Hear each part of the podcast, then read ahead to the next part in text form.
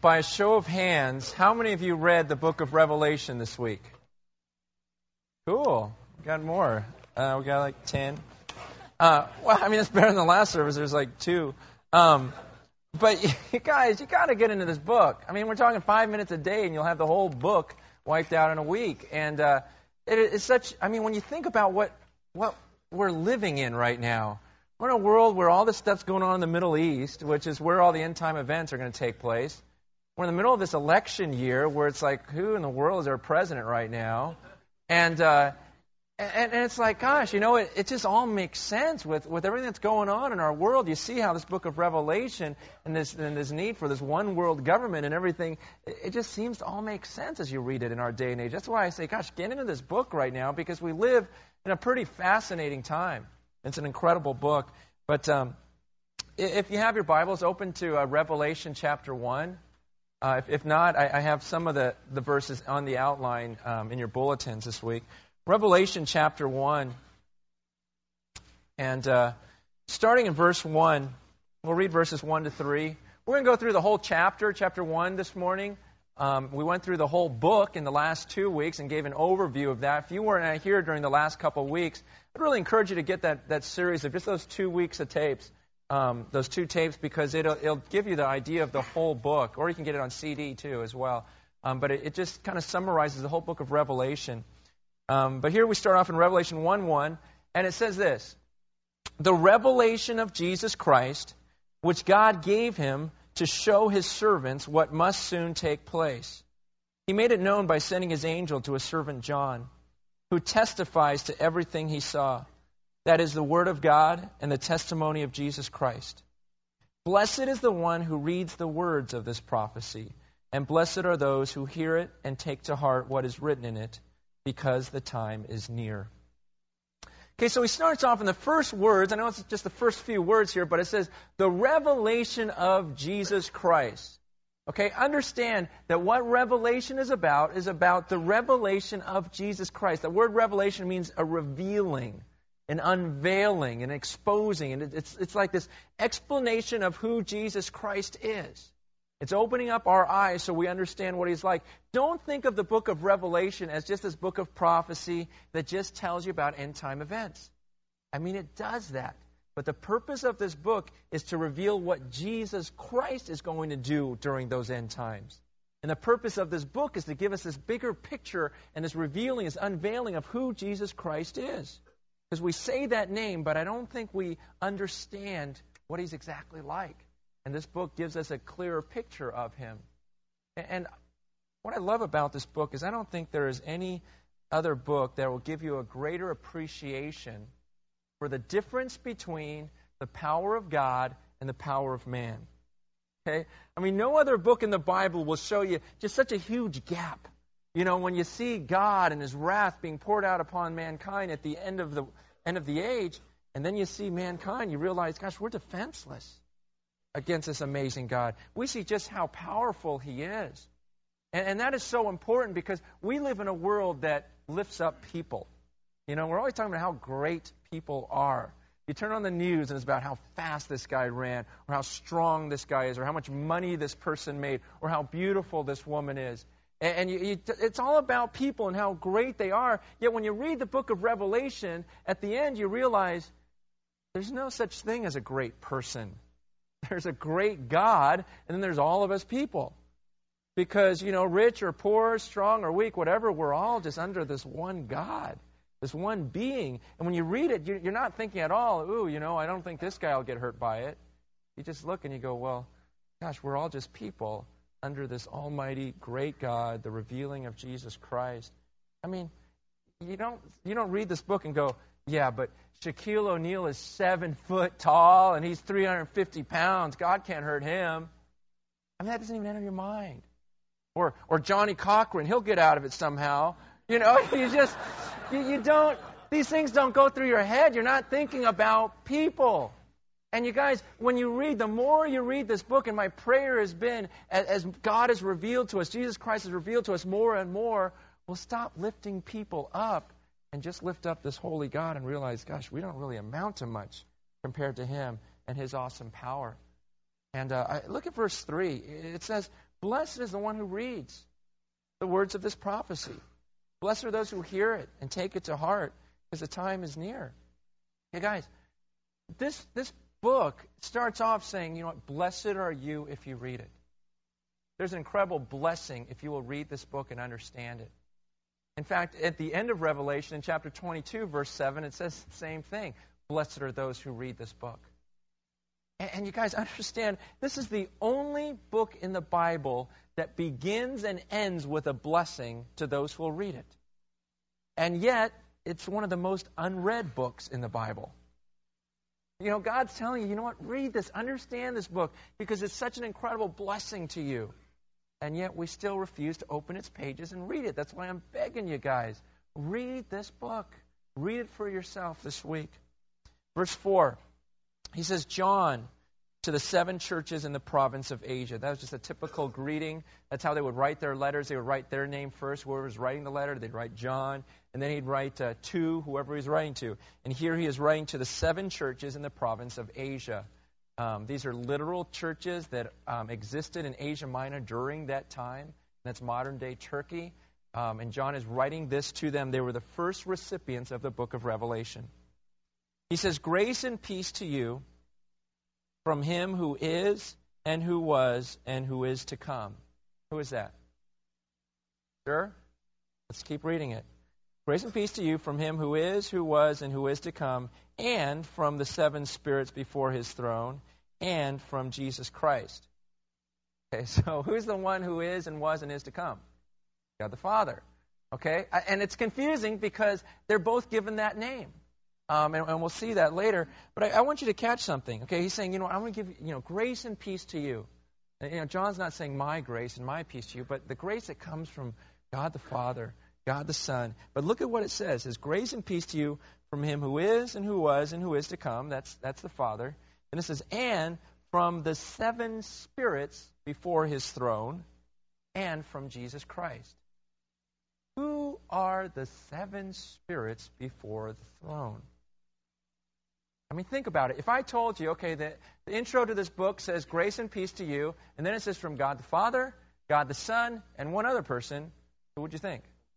Holy Spirit. Okay, but why then does it say from the seven spirits? What does that mean? Okay, understand this word seven spirits can, or this term seven spirits can also mean sevenfold spirit. Um, I, I really believe that this is a this refers to the Holy Spirit. I, I really do. And, I, and this idea of seven spirits is kind of confusing. I'll admit it. Um, you know, is it is the Holy Spirit seven different spirits? Um, or is he one? Why everywhere else in Scripture do they refer to the Holy Spirit as the Holy Spirit, singular, and why here is it talk about seven spirits? And other places in Revelation, you'll see this phrase again, the seven spirits. I believe it is the Holy Spirit, because I don't know who else they would sandwich between God the Father and Jesus Christ. Um, it, it, seems very similar to Matthew 28 when God says, Go and baptize in the name of the Father, the Son, the Holy Spirit. I mean, it's just those three just go together. That's where we get this idea of the Trinity. But why would he call it seven spirits or the sevenfold spirit? Some say it's because in Isaiah 11, verse 2, describes the Spirit and then it talks about these seven characteristics. I think that's a stretch, especially when you look at the original language. It really only lists six characteristics of the Spirit there, so that doesn't totally fit. Um, some say seven because it's the number of completion, and some say seven because there are seven churches that uh, this letter is going to. Um, if you really want to do some study on it, though, I would encourage you to read Zechariah chapter 4 okay, in the Old Testament. Don't do it now. I'll just explain what goes on in Zechariah. Study it on your own time, right? Zechariah 4 says this. Zechariah 4, verse 2, Zechariah gets a, uh, he gets a vision, okay? And it says that he sees this golden lampstand with a bowl on top of it, and there are seven lights coming from this bowl. So Zechariah sees this vision of this bowl with seven lights, and he says, What is this? And the voice comes back, and in Zechariah 4 6, and, and God speaks, and he says, Not by power, nor by might, but by my spirit, says the Lord. Okay, so when he says, what, are, what is this? What's this symbolic of, these seven lights? He says, Not by power, nor by might, not by my, by power, but by my Spirit. And then in, in verse 10 of that passage, it says, These seven are the eyes of the Lord that roam throughout the earth. Okay? Now, I know this is a little bit confusing, but all I'm saying is that passage in Zechariah and study it when you have some time, but it talks about this vision of these seven lights, and God somehow says, when He says, What is that? He says, Not by might nor by power, but by my Spirit. And then a couple verses later says, These seven are the seven eyes of the Lord that range throughout the earth. Okay, I know that doesn't really clarify things as much as you would like to. And let me, let me just say something right now. When we talk about God, okay, I have this tendency to want to understand Him completely. Okay? And I think we all do. We want to have this nice little package called God and go, okay, I got Him. I got to figure it out. I've got a good picture. I could draw that on a piece of paper if, if I needed to. I've heard people try to describe God and this, this idea of how are they all one and yet how are they separate and how does this Holy Spirit look? Uh, and they, they try to simplify and they go, oh, you know what? I got it figured out. Like an egg. Egg, it's got a shell, it's got the white part, it's got the yolk, and yet it's all one, but it's all separate. You know, they're all three parts, but they make one whole. That's what God is. Guys, that's not an egg. Um, you know, let's let's try not to let's try not to oversimplify him, just so that we in our little human minds go, okay, I got him, I got him figured out. Um, you guys, God is so complex. And the more you read the book of Revelation, the more frustrated you will be if you are trying to put him in this little package that you understand. And I understand that's human nature. I mean, you turn on the Discovery Channel, you know, and, and you'll see some documentary on some little ant that they've been following around, you know, with a video camera, and they've got his whole life figured out. And it's fascinating, isn't it? You read it and you go, whoa, okay. And they're saying oh, those rings around his ears do this, and, you know, this is how he eats, this is how long he lives, you know, and he his friends, you know, live for about nine months, this is how they mate, this is how many eggs, you know, and you're just like, whoa, we've got him figured out. And it's pretty interesting, his life. We got him in this little box. We've got him figured out. Well, you guys, we try to do the same thing with God. And you guys, we can't do it. Um, he's not like this little ant that we can follow around and, and figure out everything about him. It would be more like that ant trying to figure us out. You know? And looking at our lives, and it's like, you know what? Give it up. You're not going to figure us out. You know, all you need to know is that I could step on you and all your friends, you know? He's not going to be able to figure out a, a being as complex as us. And in the same way, when we talk about God, would you not try to put him in this box like he's beneath you and you can figure him out? Just understand there are things about God that we just can't totally grasp and get a handle on. There are secret things that belong to the Lord. All we need to know is, well, he could step on me and all of my friends. You know, I mean, basically, it's like, you know what? Here's a being that is so far beyond me, and I don't understand everything about him. I could not draw him on a piece of paper. I can't close my eyes and know exactly what he looks like because he is God. And that's what the word holy means. He is set apart from us, he's beyond us. And so you're going to drive yourself crazy if you try to figure out all there is about God and get him in a nice little package because he's beyond any package you can put him in. And that's why we just bow down to him and say, I don't understand you completely. I try to know what you reveal to me, but beyond that, you're just, you're like something I've never seen. Um, there's nothing on earth to compare to you. No one compares to him. And so in this greeting, he, he says, Blessed are you. You know, grace and peace to you from God the Father, God the Son, and the seven spirits. In verse 5, though, it says, And from Jesus Christ, who is the faithful witness. That's a title given to Jesus because in uh, John 18:37 he says, "For this reason I came into the world to testify to the truth." That's what a witness does. He testifies to the facts. A witness tells you what is true. That's what Jesus Christ's role is. So they call him the faithful witness. The firstborn from the dead.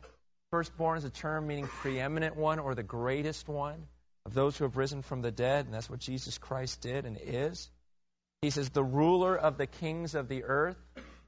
Okay, understand regarding, regardless of who is in power in each country, this Jesus Christ is the ruler of all the kings of the earth.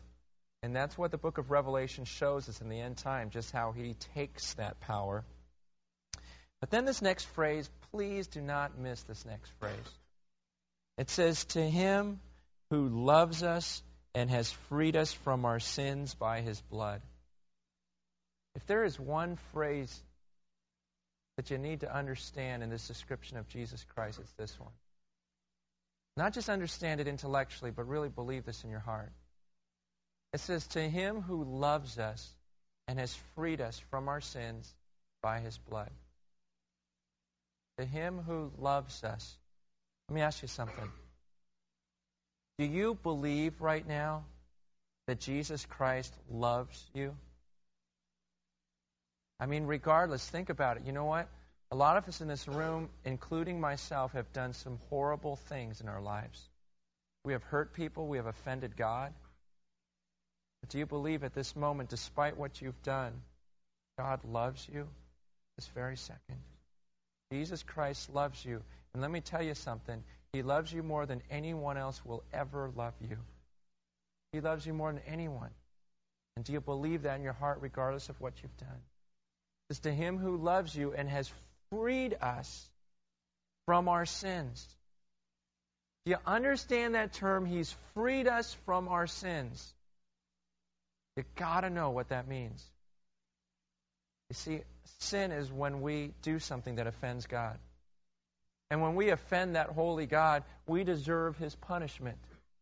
And so, what should happen is that at the end of my life, I have sinned against him so many times. At the end of my life, I should have to pay for those sins.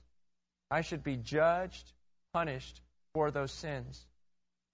But the Bible says that Jesus Christ freed me from that by his blood. That means when he was on the cross, when his blood was being poured out, he was paying for my sins. And that means I'm free from them. I don't have all these sins I have to bring before God at the end of my life and pay for them. Jesus Christ freed me from that because he paid for it himself with his own blood. You believe that in your heart.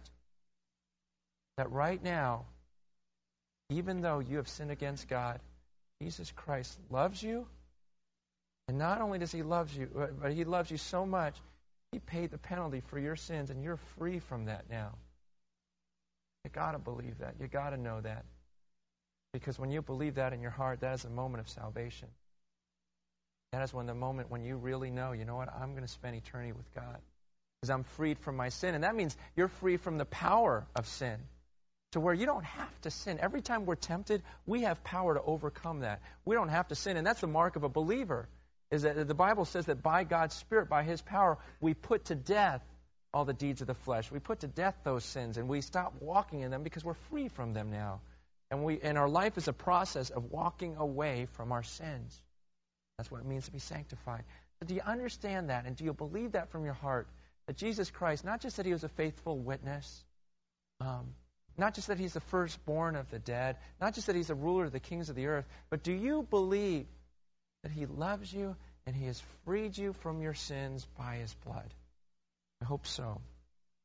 And he says in verse 6 And he made us to be a kingdom and priests to serve his God and Father. To him be glory and power forever and ever. Amen. It says he made us a kingdom and priests. Okay, kingdom's easy. You know, God is the king and we, we follow him. We are his kingdom. But then it says, and he's made us, all of us, priests. What does that mean? The priest, understand the priest in the Old Testament. The priest was the only person that could actually come into the true presence of God. Okay, remember the Ark of the Covenant that they made? And that symbolizes God's presence. You know, this, the, the movie Raiders of the Lost Ark was all based around this the, the idea of the Ark, the Old Testament, that God said to create. And somehow his presence was uh, uh, somehow connected with that Ark. And so they had to create this place called the Holy of Holies where they placed the ark, and no one could come into the Holy of Holies. There's this huge, thick, you know, uh, veil, curtain type thing that no one could come into and, pass through that curtain and come to the Holy of Holies. If you did, you died. I mean, it just happened because the power of God was so intense. But God allowed for one man once a year to come into the Holy of Holies, the high priest. And he would come on behalf of all the people, and he would come into the very presence of God as a representative of the people. Now, what happened, though, is when Jesus Christ died on the cross, somehow, supernaturally, miraculously, that veil was torn from top to bottom. We're not talking about a little piece of paper that you tear in half. We're talking about an incredibly thick fabric that was just torn from top to bottom. And it was a picture, it was a symbol of the fact that now everyone has access to God. Through the blood of Jesus Christ, now it says that we are all priests. We can all come directly to the presence of God. That means I don't need to go to someone and say, hey, will you talk to God for me? Because I'm a priest now. I don't have to go to a priest and say, hey, here's all my sins. Forgive me of that. No, the Bible says we are all priests. That means we all can come before God and confess our sins directly to Him through Jesus Christ. It, it, the Bible says that Jesus Christ, there's only one mediator between God and man. That's Jesus Christ. He's it. And so we all have direct access to God because of what He did on the cross. I'm pure now before God. I'm freed from my sin, so I have direct access to God as a priest. And then he goes on in verse 7. He says, Look, he is coming with the clouds, and every eye will see him, even those who pierced him, and all the peoples of the earth will mourn because of him. So shall it be. Amen. And that's a huge part of this book. It's saying, Look, here comes Jesus. This is, this is all about the return of Jesus Christ when everyone will see him, not just those who pierced him, not just the Jewish nation, but everyone in the world will see him. And it says that everyone will mourn over him. Everyone's going to be blown away when Jesus Christ comes. And that's what this book is about. And then in verse 8, it says, I am the Alpha and the Omega. Alpha is the first letter of the Greek alphabet, and Omega is the last letter. So in our language, we would say, I am the A to Z. I am everything. And the Alpha and the Omega, says the Lord God, who is and who was and who is to come, the Almighty. Who is that speaking in verse 8? Is it the Father or the Son? Jesus, Father, the Son. No one wants to say. We're not sure. you know, it's one of those, I mean, because it's a term that's given to both of them. In fact, turn down to verse 17. It, it could be either one. Um, I lean toward the Son, but just look at verse 17, though. It says, When I saw him, I fell at his feet as though dead. Then he placed his right hand on me and said, Do not be afraid. I am the first and the last. I am the living one. I was dead, and behold, I am alive forever and ever. Okay, who is that? Okay, that one's Jesus. Okay, everyone said Jesus on that one. Um, you know, because I was dead, you know, and I'm alive forever and ever. Okay, of course that's Jesus. And there he calls himself the first and the last. But in verse 4, we knew that that was talking about the Father when it says, from him who, who is and who was and who is to come, because later on he says, and Jesus. So up there, the first and the last refers to the Father. Down in verse 17 and 18 refers to Jesus. And in verse 8, it could be either one. Um, but that's, that's the whole, that's the difficulty of God. It's like, I'd be a little easier if they had different names all the time. Um, but that's why we, we talk about this concept of a trinity and how there's a unity between the two because they have the same names and they're even described in the same way. And so, are they two? Are they one? How does it all work? Are they three? Are they one? We don't totally get him completely. Um, just understand that, yes, you know, he's he's just everything, and we just submit to this being because we have nothing on earth to compare him to. He goes on in uh, verse verse nine, and he says, "I, John, your brother and companion in the suffering and kingdom and patient endurance that are ours in Jesus, was on the island of Patmos because of the word of God and the testimony of Jesus." On the Lord's day, I was in the Spirit, and I heard behind me a loud voice like a trumpet, which said, Write on a scroll what you see and send it to the seven churches to Ephesus, Smyrna, Pergamum, Thyatira, Sardis, Philadelphia, and Laodicea. Okay, so he explains, he goes, Look, I'm John. He's telling you remember me, John? He goes, I'm your brother, I'm your companion, I'm one of these one of you. And he says, he explains that he, uh, because of his testimony, he is placed on this island of Patmos. Patmos is this tiny island, about 10 miles by 6 miles. Not, not, not tiny, but it, it's, it's just a little island out there. And uh, it was like a penal colony. It was a place where people uh, who had committed some sort of crime were placed there and they had to work in these mines. Well, John's the, the thing that John did wrong was he told people about Jesus Christ. And the Roman government did not allow that, and so they place him on this island so that he can't get to the masses and tell them about Jesus Christ because they were trying to destroy everything that Jesus Christ did. Anyways, he says, I'm on this island. He says, and on the Lord's day, the Lord's day means the first day of the week. We know that by some other writings in that region where they referred to the first day of the week as the Lord's day because that was when traditionally the church celebrated. They celebrated communion, they celebrated the resurrection of Jesus Christ. So John says it's the first day of the week. I'm on this island, and it says that I was in the Spirit. Okay? What that means, okay, we have some other cases where people were taken in the Spirit. In fact, in Acts 10.10, you can look at that some other time. But it uses that word ecstasis, um, ecstasy, where we get the word ecstasy, this idea of this isn't like something you in the average physical world. This is some different state I was in. I was taken and I was able to see things that normal people don't get to see here on the earth. I was in this state of ecstasy or, or, or where my mind was taken to see things in the invisible world. Okay, so I'm in the, uh, uh it's on, it's Sunday, I'm worshiping, and suddenly I'm taken to see this vision somehow, supernaturally. And it says that he hears this voice, this voice behind him that's like a trumpet. Ever heard a trumpet? You remember when Jim used to blow his trumpet up here? And uh, and those in the front row would just go, ah! Oh. I mean, it just was so loud. If he pointed that thing right at you, it would just it, it'd kill you.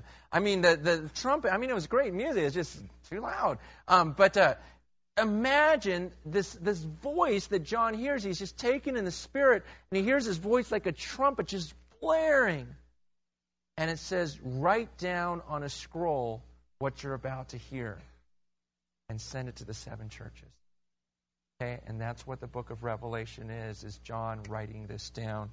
In verse uh, 12, it says, I turned around to see the voice. Okay, what is this trumpet voice? I turned around to see the voice that was speaking to me, and when I turned, I saw seven golden lampstands. Okay. So he turns around, and first thing he sees are these seven lampstands. Now, what are these seven lampstands? What do they represent? Look at verse 20. The mystery of the seven stars that you saw in my right hand and of the seven lampstands, golden lampstands, is this. The seven stars are the angels of the seven churches. Remember, angels can mean messengers. And that's what I believe it's talking about the, the pastors of those seven churches. And the seven lampstands are the seven churches. So he turns around, he sees these lampstands, and he says, These lampstands represent the seven churches. Why would a lampstand represent a church? What is a church supposed to be? The light of the world. Okay, so he's saying these seven golden lampstands represent these seven churches that are supposed to be shedding light or illuminating people to the truth. Okay, and then he, he, he goes on in verse 13, and he says, And among the lampstands was someone like a son of man. The term son of man just means human being. Um, it's a title that's also given to Jesus Christ in the Gospels, showing that he really became an absolute human being while being God. Son of man, title for him, and that's who they're talking about here. Among the lampstands was someone like a son of man, dressed in a robe reaching down to his feet that, that was a typical robe that the judges or the priests would wear. And with a golden sash around his chest. A sash was a pretty common article of clothing. Uh, uh the sash was, uh, it helped you if you had a long robe. It, the sash kind of just bound it all together so that when you ran, you could just tie it up with your sash and run, and you wouldn't trip over your robe. You don't really care. So you, have got a, you've got, he's got this robe, he's got this golden sash around his chest, and then re, look at this, verses 14 and 15. It says, his head and hair were white like wool, as white as snow. His eyes were like blazing fire. His feet were like bronze glowing in a furnace, and his voice was like the sound of rushing waters. Okay, this is not your normal looking person here, okay? What John sees, first is okay, he's got a robe, he's got the sash, but then he says his head and hair were just so pure white, they're like wool. He says, as white as snow. And then it says his eyes were like blazing fire. His feet are like bronze glowing in a furnace. Okay, I want you to try to picture that, but, but let me do something right now. Let me read you a description of God the Father from the Old Testament. Okay, in Daniel chapter 7, it's describing God the Father. Let me just read this to you and see if it sounds similar at all. Daniel 7 9 says, The Ancient of Days did sit, whose garment was white as snow, and the hair of his head like pure wool. His throne was like fiery flames, and his wheels as burning fire. Okay? Isn't that interesting? You know, it's like the same words and the same imagery describing God the Father in the Old Testament that belonged to Him and Him alone. Here in the New Testament, describing Jesus, John's saying the exact same thing. He's saying his head, his hair is like as white as wool, like snow, his, his whole being. And, and in the Old Testament, it says his wheels were like fire. And here it says his feet are like this burnished bronze when it's glowing. Some brightness about this being. And then in verse 16, it says, In his right hand he held seven stars, and out of his mouth came a sharp two edged sword.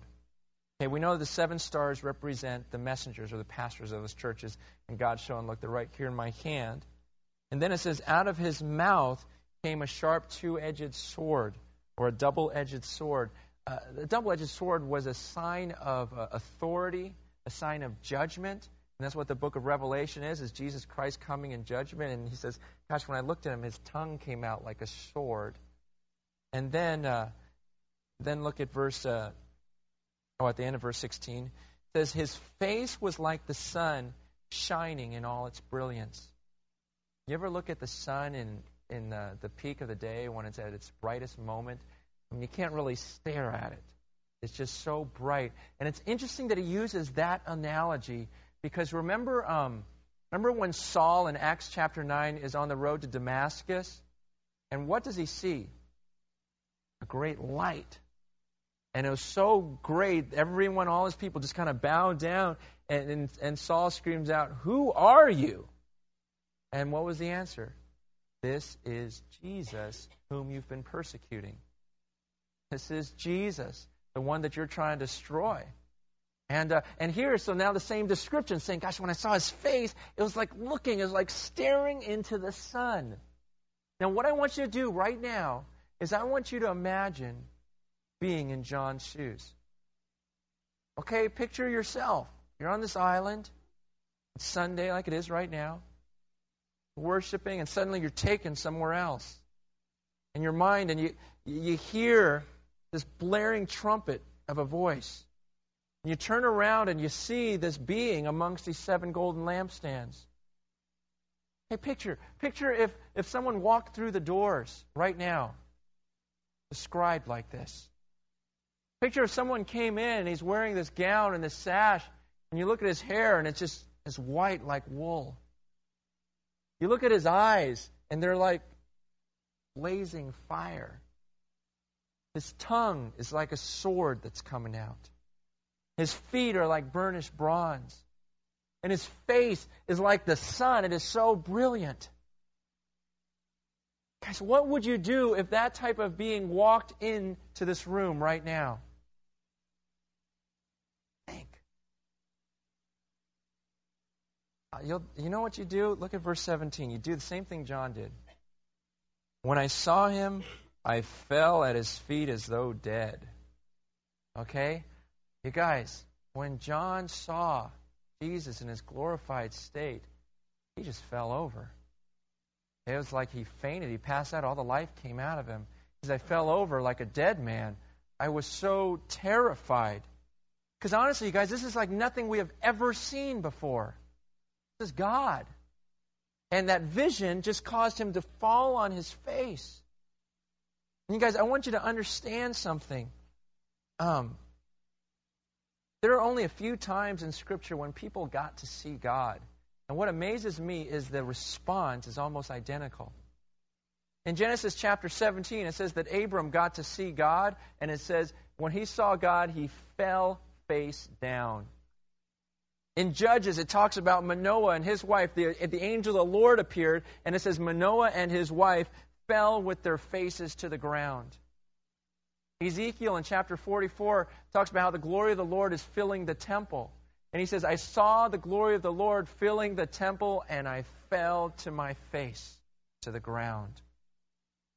When people encounter the living God, you, you, you just you look at him and you just fall over because he is that amazing of a being. And here John sees him and he falls over. And then what happens? It says, I, I saw him, I fell at his feet as though dead. Then he placed his right hand on me and said, Do not be afraid. I'm the first and the last. I'm the living one. I was dead, and behold, I'm alive forever and ever, and I hold the keys of death and Hades. Right there for what you've seen. Jesus puts his hand on John, his right hand on John, and said, Do not be afraid. Easy for you to say. You know, I mean, you know, here's this being walking toward him. He passes out, and he feels his hand on his shoulder that says, Don't be afraid. He says, I'm the first and the last. I was dead, alive forevermore. Jesus saying, It's me, Jesus. Remember, because John had an incredible relationship with Jesus when Jesus was on the earth as a human being. And John and Jesus says, Hey, it's me. Jesus. The one who died and rose again is alive forevermore. The one who holds the, de- the keys to death and Hades, it's me. You guys, the thing I don't want you to miss was just that whole response by John. I mean, when he encountered God, he fell on his face. And my concern is this. Okay, in church, we say the name of Jesus time and time and time again. And sometimes we just kind of go, oh, yeah, Jesus this, Jesus that, and we forget who we're talking about. Okay? Erase these pictures or these paintings you have in your head of Jesus with his long brown hair. Okay? We're talking about God the Creator, this being that John, when he saw him, he fell over like a dead man. Whenever anyone in the Bible saw God, they just fell over, fell with their faces to the ground because it was just so awesome. And you guys, my concern is sometimes when we pray, we don't think about who we're talking to. And I do this. Sometimes we pray and go, um, Lord, thank you for this day, and thank you um, for the food, and uh, let me have a good night's sleep. Amen. Let me ask you something. If that being walked into this door right now, walked through into this room, would you look at him and say, Oh, thanks for the day and thanks for the food. And let me have a good night's sleep tonight, all right? I, I don't think so. So then why do we pray that way? Because we're not thinking about who we're talking to. I mean, if that being walked in the door and says, I want you to sing to me, I want you to worship me, would you look at him and go, uh, Lord, I lift your name on high. Lord, I love singing praises? I don't think so. Then why do we sing like that? Because we're not thinking about who we sing to. You guys, I'm so concerned that we don't play church here. That we just come here and we, we say some words to God and we sing a few songs. It's not about that. It's not about singing time. It's about worshiping. It's about thinking about this being and, and being in his presence and how would we sing to him? How would we worship that being? That's how we're supposed to worship when we're in this room. You guys, right now the worship team's going to come up and we're going to have some time where we just we sing to that God. We sing to that Jesus Christ that was just described. But would you close your eyes right now? Just kind of bow your head and close your eyes. And I want to read these words to you again. I want to read the words that describe Jesus Christ. Okay, think about this. Picture this being you, and you get to see this. I turned around to see the voice that was speaking to me. And when I turned, I saw seven golden lampstands. And among the lampstands was someone like a son of man, dressed in a robe reaching down to his feet with a golden sash around his chest. His head and hair were white like wool, as white as snow. His eyes were like blazing fire. His feet were like bronze glowing in a furnace. And his voice was like the sound of rushing waters. In his right hand he held seven stars. Out of his mouth came a sharp, double edged sword. His face was like the sun, shining in all its brilliance. When I saw him, I fell at his feet as though dead. That is Jesus. Picture that. And now sing to him